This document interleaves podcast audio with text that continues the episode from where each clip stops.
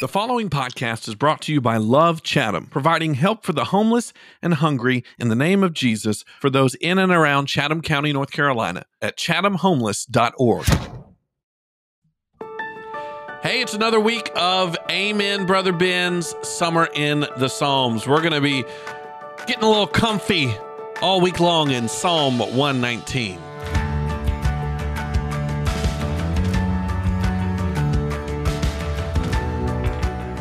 Pull up a chair, get real comfy, kick your shoes off, because we ain't going anywhere all week long. Psalm 119, the longest chapter in the Bible.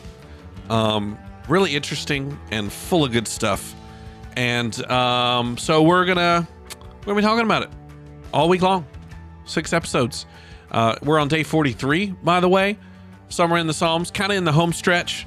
We'll be doing Psalm 119 all this week, and then we'll have one more week where we kind of finish up with some final thoughts and reflections next week. It's been good. I hope you've enjoyed it. Uh, amenben.com is the website, in case you didn't know. Pastor Ben at lovesiler.com is the email. If you want to get a hold of me and ask any questions or, you know, make suggestions or whatever, just say, hey, love to hear from you. Um, Psalm 119 is is different. It's different. Um, not in the fact that, um, you know, it, it sounds a lot like the rest of the Psalms, but it is definitely poetic it's a little repetitive in parts, or at least it, it, it really hits on some similar things in a lot of different ways. Um, it's an acrostic. Chris, I'm saying that right? Acrostic, acrostic. Um, it kind of is organized a little different. Uh, there's 24 letters in the Hebrew alphabet, and so each stanza, which runs normally looking like it's about about eight verses, um, start with a new start with the, the letter of that Hebrew alphabet. So you'll see if you're reading it, Aleph, Beth, Gimel, Daleth. It's like these Hebrew um, words. So it's kind of like when you see someone make an acrostic of like your name or something, and each letter means something. It's kind of like that. It's poetry.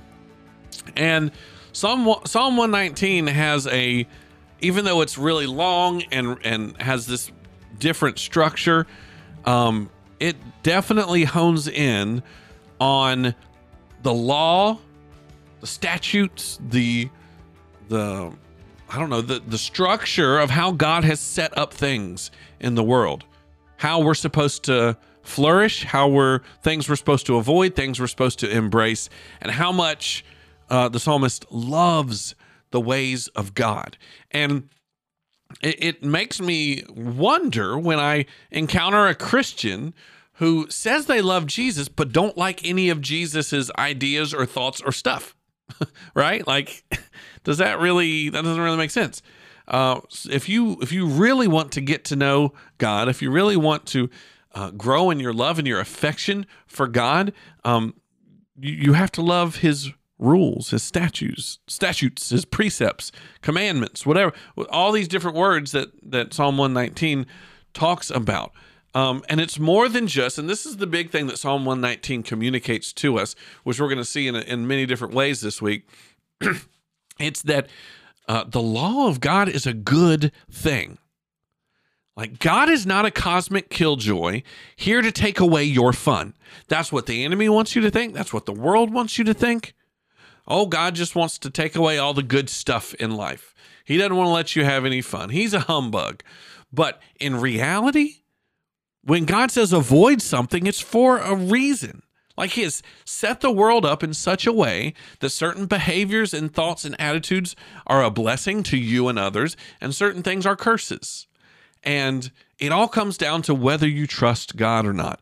And so let's go ahead and dive in and hear a little bit about what the psalmist thinks about this. We're going to read a, um, well, I might not get through all 32 verses, but again, today, if you're following along in your reading plan uh, on day 43, you're supposed to be reading Psalm 119, 1 through 32.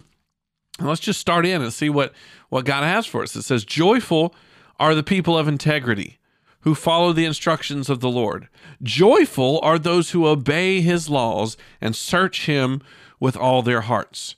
So he's describing how we can access joy by following his instructions, obeying his laws. They do not compromise with evil, and they walk only in his paths. You have charged us to keep your commandments carefully. Oh, that my actions would consist- consistently reflect your decrees. By the way, that's a great prayer for you. If you're like struggling trying to like get right and do right, pray that your actions would constantly or consistently reflect God's decrees says verse 6 says then i will not be ashamed when i compare my life to your commands. As i learn your righteous regulations i will thank you by living as i should. I will obey your decrees. So please don't give up on me. By the way can't get an amen off of that? Just the fact that we we fall short of that so many times and this psalmist is as much as he loves god's laws he realizes that he he doesn't always hit the mark. And so he's like god please don't give up on me. I'm, I'm trying and by the way, that's what God wants. God knows you're fallible. God knows you're you're still in the process of being sanctified and and learning righteousness and holiness.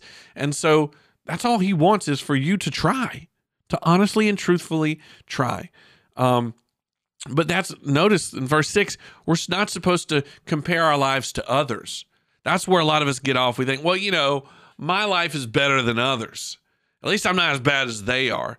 And by the way, you can find someone to compare yourself to, whether you want to feel good about yourself or bad about yourself. But we don't compare ourselves to others. We compare ourselves to God's commands. And that's the only uh, standard that we should use. Um, it, it goes on. Verse 9 says, How can a young person stay pure? By obeying your word. I've tried hard to find you don't let me wander from your commands. I have hidden your word in my heart that I might not sin against you. So many times you just committing to getting in your word and reading and even though you don't get anything out of it sometimes I get it. There's some days you read some some part of the Bible and it doesn't hit the way it did the day before. So you go, why am I even doing this? Well, you don't realize it sometimes, but you're hiding the word of God down in your heart. I can't tell you how many times a scripture I didn't even know I remembered. I might not remember the address, you know, the the chapter and verse and book, but I'll remember those words. And, and God will bring them to my heart and bring them to my mind in my time of need, in my team, time where I can use it the most. And so we have to hide those away so that in the moment we don't sin against God. Uh, it says, I will praise you, O Lord. Teach me your decrees. I have recited aloud, aloud all the regulations you have given us. I have rejoiced in your laws as much as riches. I don't think we understand that how valuable it is for us to learn what is right and what is wrong, what God says is good and what God says is sinful. That's worth more than money. That's worth more than riches. And you would be you would be like protecting if you found like a pot of gold if you found a stack of cash you would not only be excited but you would protect it and make sure that that it gets used right. Well we need to view the word of god. We need to view uh, our relationships with christians with even more uh, value and worth because they are more valuable and more worthy. Uh, it says i will study your commands and reflect on your ways. I will delight in your decrees and i will not forget your words. Man, there's there's more to it than that. Uh, you're supposed to be reading another what 16 verses there, but there's so much in Psalm 119, and again, it, it reminds us that what God tells us to do is good. It's for your flourishing. So it all comes down to do you trust him? Do you value his word and his commands and his his rules like they are? Some of us looking at it and go, ah, Maybe I'll do that if I feel like it. Eh, he's just trying to steal my fun. God's trying to give you joy. He's trying to give you contentment. He's trying to give you a deeper um, value to your life than just the short term things that you think you want. And so, your choice do you want, because guess what? Bible's clear sin can be fun for a while. But if you're serious about long lasting, abiding joy and contentment, and if you want that more than temporary happiness and pleasure, then kill the sin in your life and chase after uh, God's commands. It will be a blessing to you. We're going to talk more in Psalm 119 tomorrow.